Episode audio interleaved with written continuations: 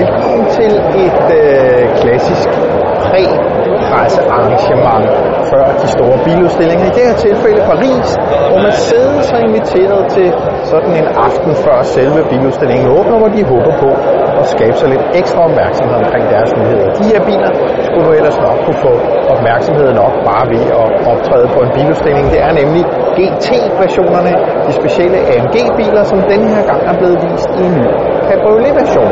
Til har man kun haft den som coupé. Et øh, fartmonster, som øh, også kan lukke kalechen her på 14 sekunder, mens man kører op til 50 km i timen. Herover har vi GTR-versionen. Grøn. Kømik-grøn, vil jeg nærmest kalde den. Og herover har vi så GT3-versionen, som faktisk vandt Le Mans i sin klasse i år. Let og kaotisk, meget varmt, men det er sådan, man gør, man vil have opmærksomhed inden en biludstilling.